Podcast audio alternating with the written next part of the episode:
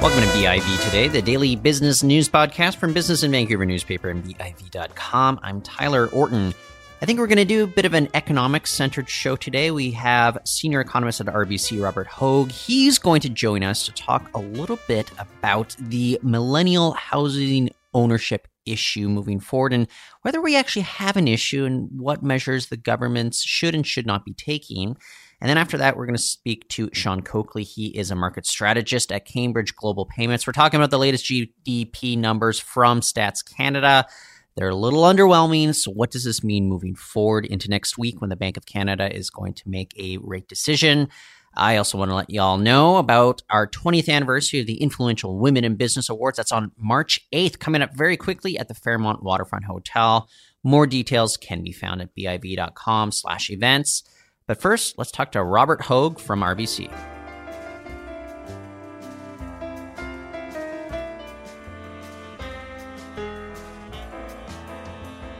Finance Minister Bill Morneau is widely expected to deliver new measures to assist millennials when entering the housing market. But should we take a step back think about what these new measures could actually mean for the market going forward. There's a new report out from RBC, and joining us today to break it all down, it's Robert Hogue. He's a senior economist at RBC. Robert, great to have you back on the show. Well, hello. So, your report it actually takes issue with the idea that Canada has a home ownership problem here in the first place. Why is that? Tell me what the issue is here. Well, it, one thing is to be sure, when you look back in the last 10 years, now home ownership rates in Canada have, have fallen, and, and that, that's quite clear. But that being said, home ownership rates uh, across uh, you know, most uh, of uh, large uh, urban centers in Canada are still high internationally. They're still even high uh, historically. so no, so when we look at, at now from from that angle, we say, you know, where where is the problem? What is what are we trying to fix with respect to home ownership? And that also applies for uh, uh, younger age groups. It's clear that the millennials have some housing challenges at, at, at this point, especially in large centers like uh, Vancouver and and Toronto.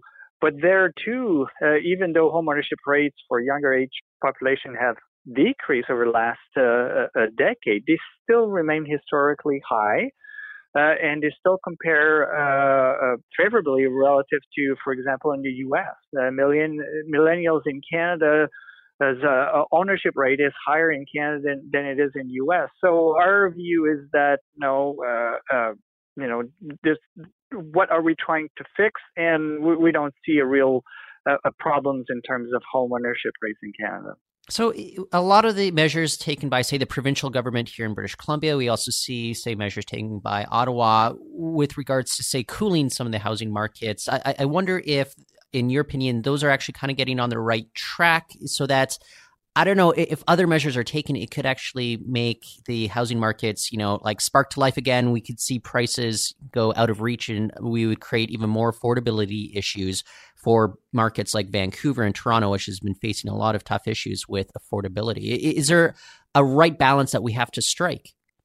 Well, yes. I mean, ultimately, time time time time will tell. But what we've seen so far is is certainly you know what uh, the, the markets that used to be uh, overheated have cooled substantially. You know, Vancouver is a, is, a case in point where actually the market now is is uh, quite soft, and we're seeing you know prices uh, uh, declining uh, moderately, and in the, the Toronto's housing market also uh, cool down significantly relative to where it was at the end of 2016 or early 2017. So clearly, and these are these cool downs in those markets are policy induced, and this is not a reflection of a weaker economy and therefore weaker demand for housing. These these cool down uh, uh were uh, basically designed by policy. These were desired by policy. Uh, so clearly, these have had a, an, an effect. And and if we're uh, considering policy options going forward, our view and and these are, by and large the policy measures put in place uh, uh, focus on the, the, on the demand side. They basically raise the bar to home ownership. They uh, uh, they made it more difficult uh, for first time home buyers, for example, effectively to to own a home. So if we're trying to ultimately tackle the underlying issue of housing affordability, and, and especially for first-time home buyers or millennials, uh, we have to think twice about relaxing those those uh, measures uh, to make it, uh, trying to stimulate demand, because ultimately, if you did, that and did nothing on the supply side, prices will rise, and so you may end up helping a certain gen- well a, a number of first-time home buyers for a short period of time, but then you still end up with the same problem of unaffordable market because prices have increased. So have, we're, we're telling policymakers is tread very carefully if you if you want to uh, uh, help uh, first-time home buyers. It may work if you focus on the demand side and neglect the supply side. You might end up basically in the same predicament just down the road, uh, uh, not uh, in a too distant future.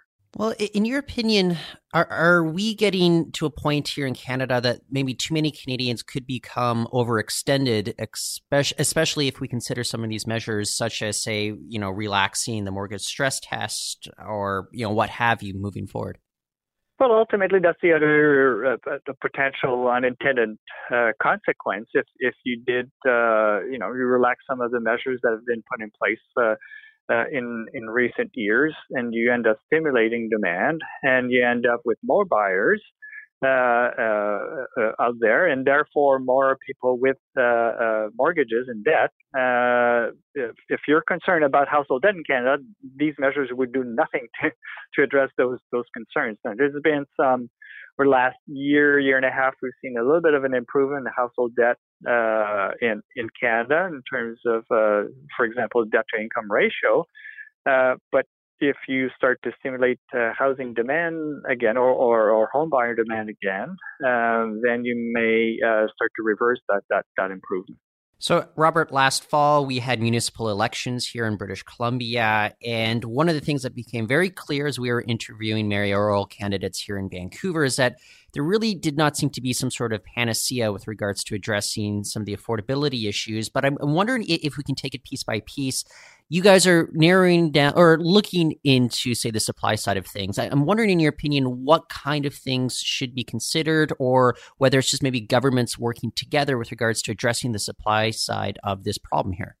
Yes, absolutely. I mean, this is not for one level of government to uh, uh to have the sole responsibility to address that particular issue.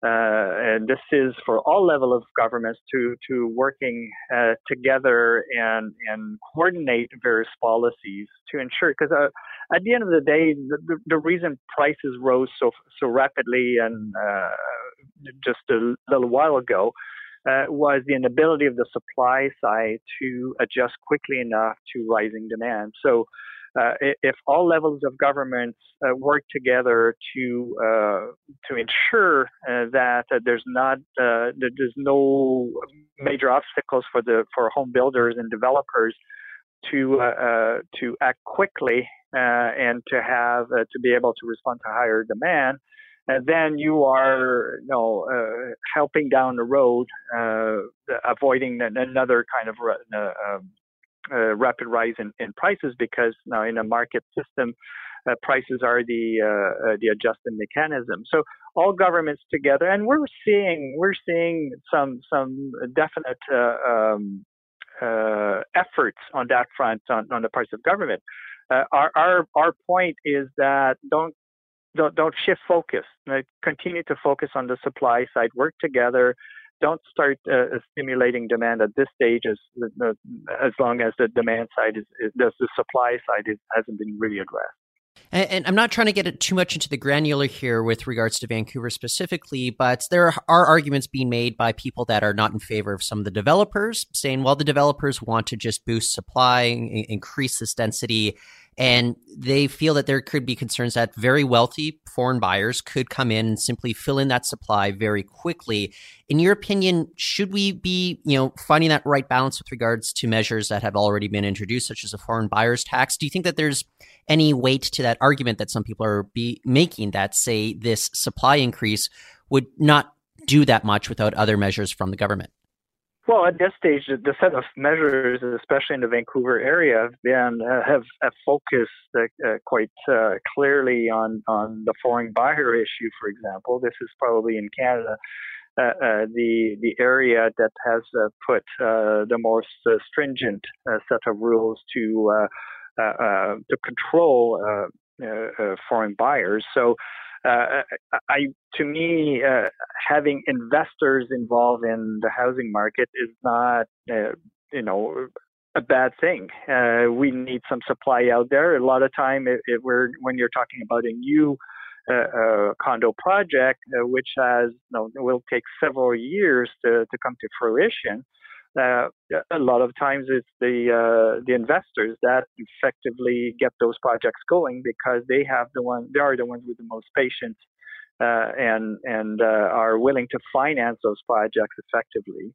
Uh, so uh, the risk that and, and, with the rules in, in Vancouver about vacant units and, and you know the tax on taxing vacant units, it, it, I would think it's probably highly unlikely that you you would have ultimately those uh, those investors, you know, being uh, um, uh, foreign or domestic, leaving once the, the, unit is complete to leave those units empty, uh, because it, this this would be quite quote quite onerous uh, to them. So at this stage uh, I see very little risk that if you uh, uh, focus on the supply side, that those units will be scooped up and then left idle. I think those would be put to work because when we talk, uh, the issue here is not only on the home ownership side, uh, the home like affordability on the home ownership side. It's also on on the rental side. So if you know uh, you, you the, the supply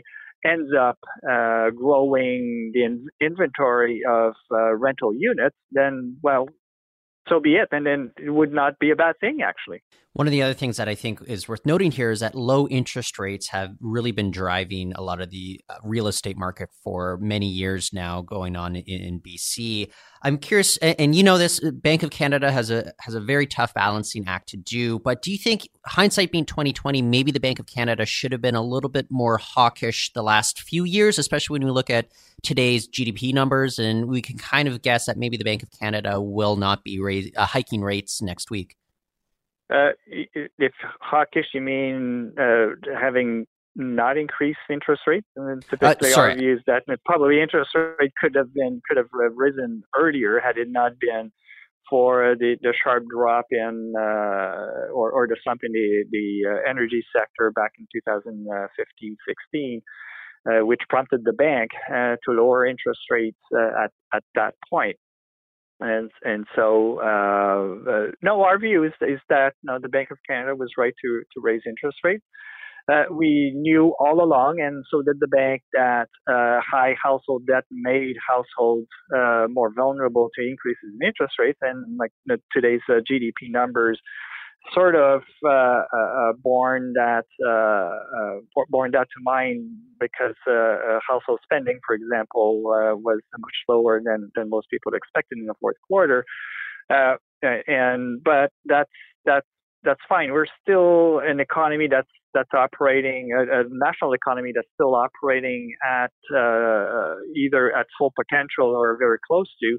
And the right policy setting at this stage is to be uh, cl- much closer to neutral. Uh, and, you know, uh, keep in mind that uh, the overnight rate at one and three quarter percent is still below what would be uh, uh considered a, a, neutral level, which is estimated to be somewhere between two and a half and three and a half. So, you know, so higher interest rates are slowing down the market. That's fine, uh, and this is in in part uh, part of the uh, uh I guess the intent of uh, of uh, raising interest rates is to slow down the economy, and that would affect a number of factors sectors, and that's including the housing market. Well. Always going to be up for debate what we should be doing with the housing market here in British Columbia. And Robert, I really do appreciate you offering your insights to us today.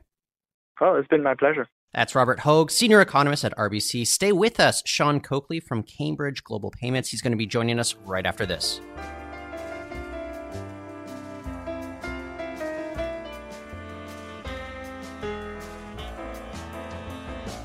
So the latest GB. Uh, let me take that from the top. So the latest GDP numbers from Statistics Canada came out today, Friday, March 1st, and I guess you can say they're a little underwhelming. With us to break it down is Sean Coakley, he's a market strategist at Cambridge Global Payments. Sean, thank you for joining us today. Thanks for having me, Tyler. So the numbers, as I said, were a little underwhelming when we look at how the economy is performing at this point. Did they take you and maybe other specialists by surprise here?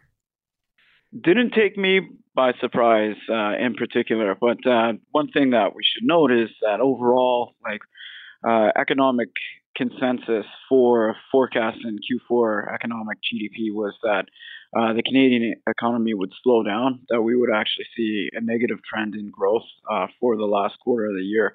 What's really remarkable is that this is like a sudden stop in terms of how rapidly we saw a deterioration in the different components of GDP.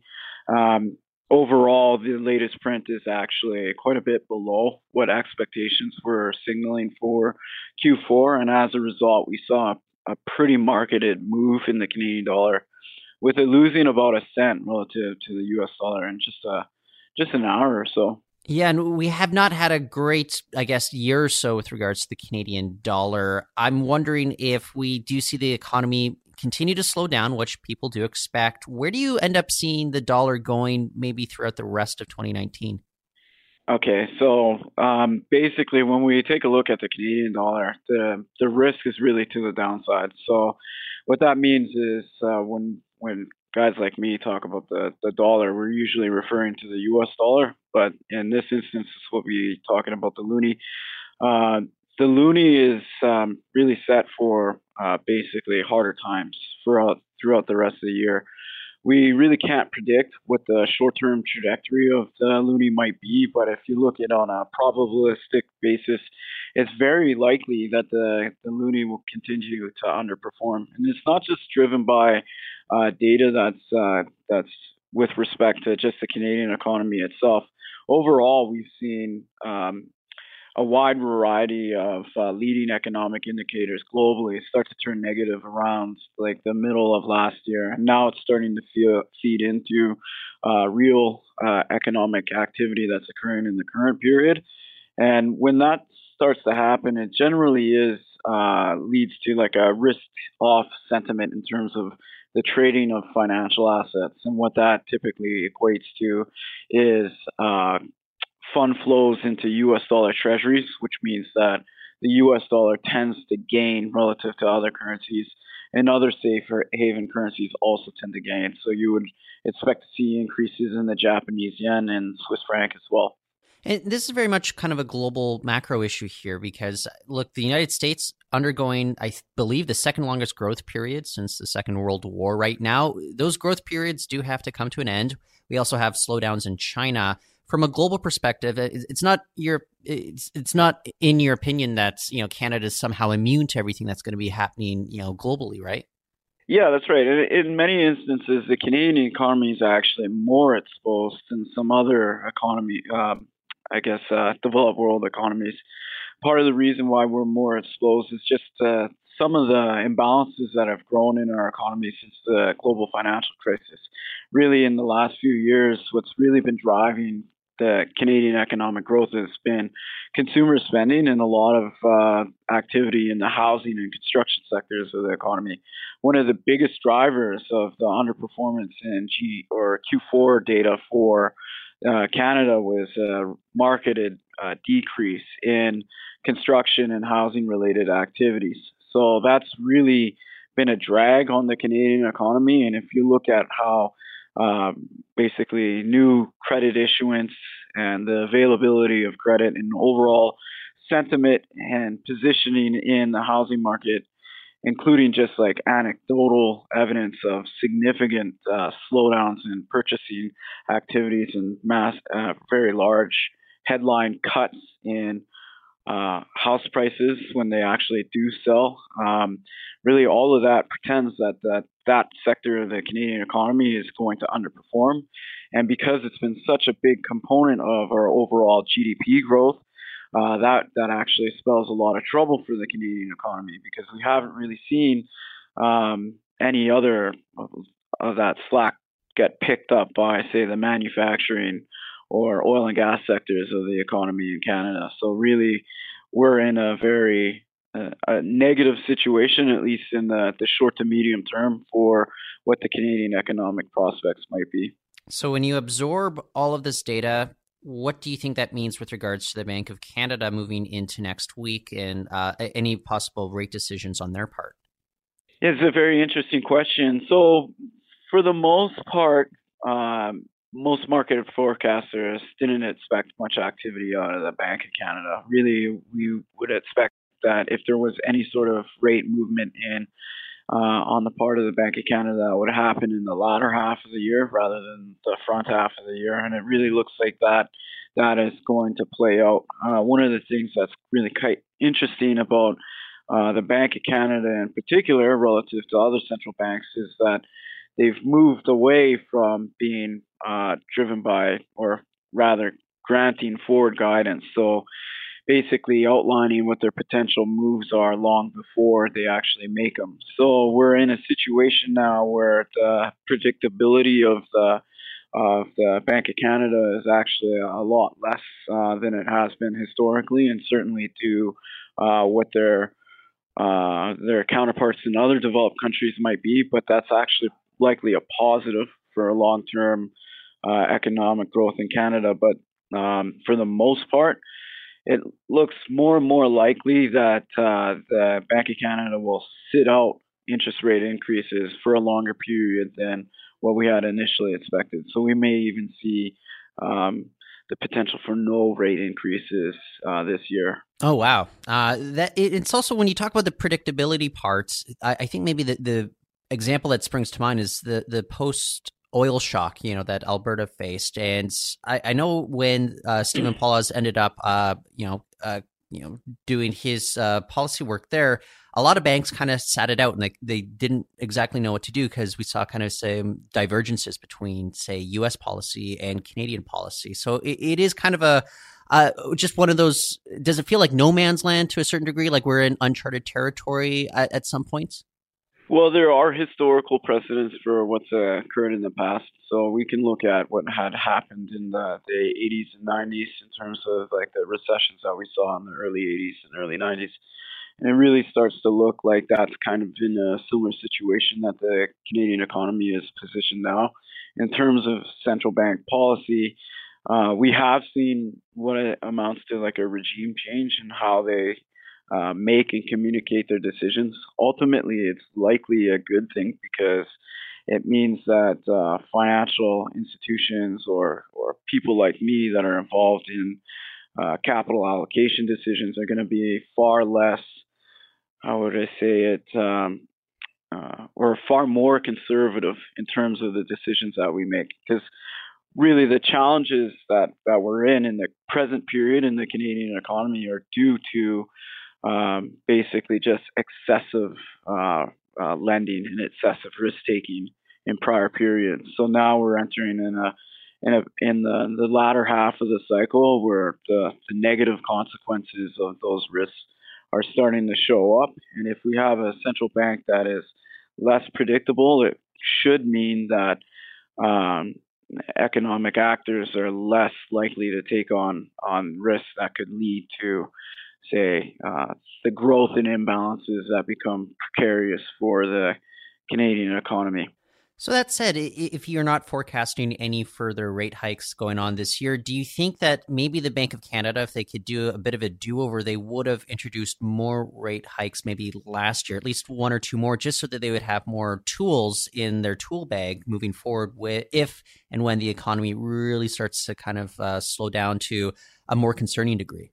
Yeah, that's actually a really interesting comment because in in uh, Bank of or in Governor Poloz own testimony, he frequently references uh, basically returning back home, which he means is moving uh, bank policy rates back to what's considered a neutral interest rate, where there's no stimulative effect on the economy and no contractionary effect on the economy. And by all measures, we're still away from that figure. We're on the downside of that. So really I think some of the rate moves that were made in the past really were efforts in order to get closer to that level, basically to provide us with room to maneuver when the, the cycle um, actually ends. Uh, and then we would have ammunition from a monetary policy perspective in order to address a, a, slowdown in the economy. But one of the key distinctions that that's different between Canada and uh, say the United States or the European Union or the United Kingdom is that both administrations that we've had, say over the last 10 years, both uh, liberal and conservative administrations have been far more proactive in terms of engaging in fiscal policy stimulus to offset uh, declines in in the, the business cycle. So that we're not just in a situation where monetary policy alone is the only game in town. We have uh, currently an administration that that looks like it's likely, if we see an economic slowdown, to actually take measures to kind of mitigate the negative impacts of that. So if we do happen to see a recession or economic slowdown in the next year or 18 months, there's a good chance that some of the, the really negative uh, aspects of that slowdown will be uh, mitigated. And if you also look at how Canada's positioned from like a sovereign sovereign debt load um, perspective relative to its peers, we also have a, a, very low government debt to GDP ratio, especially if we compare ourselves to, say, the United States or Western Europe or Japan or China. Uh, so there's still a lot of ammunition there from a fiscal stimulus uh, perspective. But overall, I think that you're likely right. Uh, a lot of the interest rate moves that, that were being made by Governor Poloz were to get us back to that neutral rate so that we would have ammunition uh, if and when there is an economic slowdown. Well, Sean, our eyes are going to be on the Bank of Canada next week. And until then, I want to thank you for joining us and offering your insights on the program today. Anytime. That's Sean Coakley, market strategist at Cambridge Global Payments. And that's it for the show today, but we're going to be back next week. And for now, you can find our archives on Apple Podcasts as well as Stitcher. I also encourage you to share with your friends and leave a review as it's going to help others find this podcast. For now, I'm Tyler Orton. Thank you for listening.